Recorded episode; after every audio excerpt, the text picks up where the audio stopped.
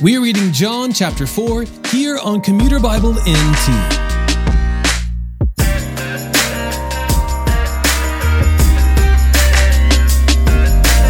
While traveling and teaching, Jesus visits Samaria, a region that the Jews intentionally avoided at all costs. Remember, in the history of Israel, there was a time when Israel split from Judah and tried to establish a center of rule and worship outside of Jerusalem. Well, that location is Samaria. Though it would have been taboo in Jewish culture to do so, Jesus speaks to a woman there and asks her for a drink. This is not the only surprising thing in this interaction, however, as Jesus reveals that he has divine knowledge and he reveals his identity as the promised Messiah. Later, Jesus performs a long-distance miracle and heals the son of a local official from miles away. John chapter four. When Jesus learned that the Pharisees had heard he was making and baptizing more disciples than John, though Jesus himself was not baptizing, but his disciples were, he left Judea and went again to Galilee. He had to travel through Samaria. So he came to a town of Samaria called Sychar, near the property that Jacob had given his son Joseph. Jacob's well was there, and Jesus, worn out from his journey, sat down at the well. It was about noon. A woman of Samaria came to draw water. "Give me a drink," Jesus said to her, because his disciples had gone into town to buy food. "How is it that you, a Jew, ask for a drink from me, a Samaritan woman?" she asked him. For Jews did not associate with Samaritans. Jesus answered, "If you knew the gift of God, and who is saying to you, 'Give me a drink,' you would ask him, and he would give you living water." "Sir," said the woman, "you don't even have a bucket, and the well is deep. So where do you get this living water? You aren't greater than our father Jacob, are you? He gave us the well and drank from it himself, as did his sons and livestock." Jesus said, "Everyone who drinks from this water will get thirsty again. But whoever drinks from the water that I will give him will never get thirsty again. In fact, the water I will give him will become a well of water springing up in him for eternal life." "Sir," the woman said to him, "give me this water so that I won't get thirsty and come here to draw water." "Go call your husband," he told her, "and come back here." "I don't have a husband," she answered. "You have correctly said, 'I don't have a husband,'" Jesus said. "For you've had five husbands, and the man you now have is not your husband. What you have said is true."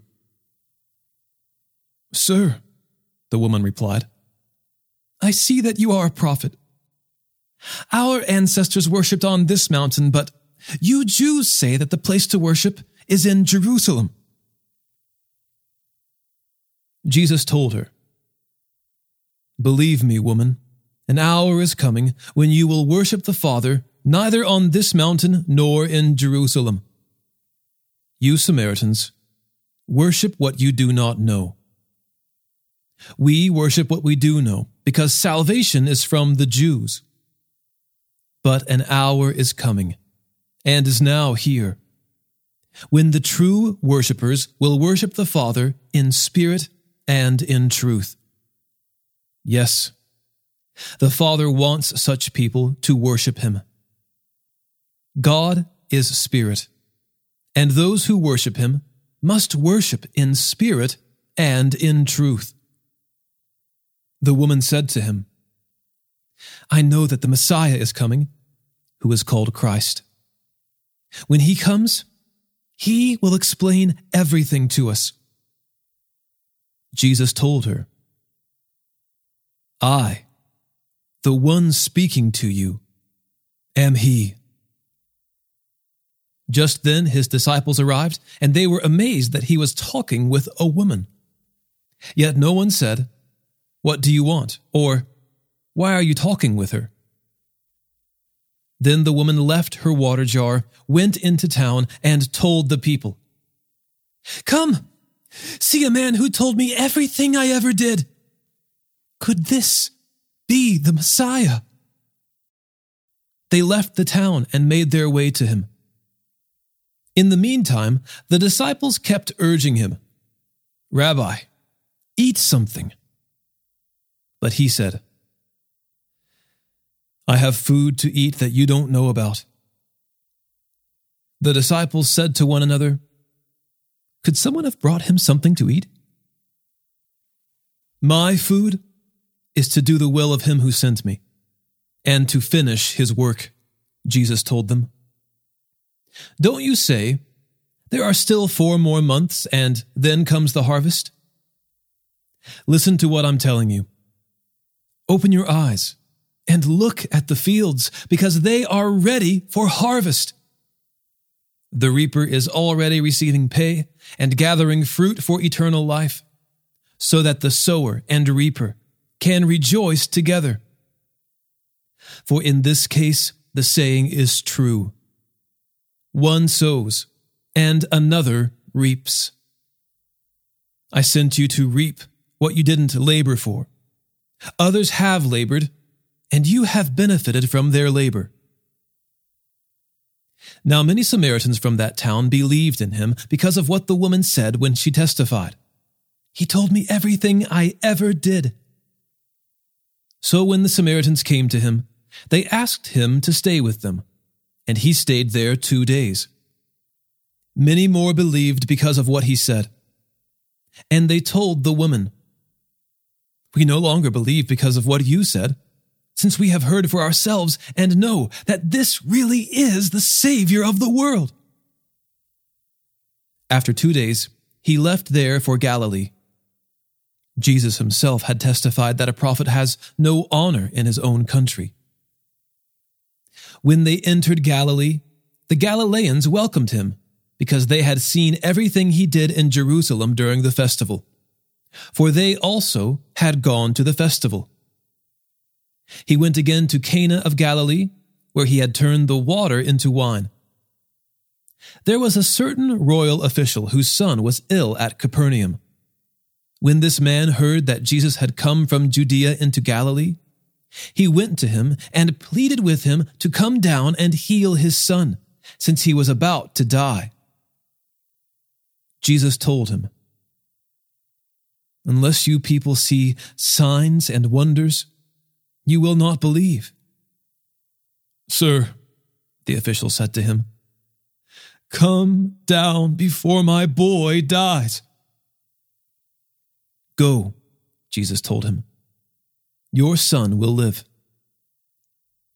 The man believed what Jesus said to him and departed.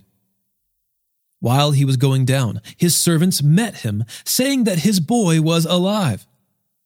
He asked them at what time he got better. "Yesterday, at one in the afternoon, the fever left him," they answered. The father realized that this was the very hour at which Jesus had told him, "Your son will live." So he himself believed, along with his whole household. Now this was also the second sign Jesus performed after he came from Judea to Galilee.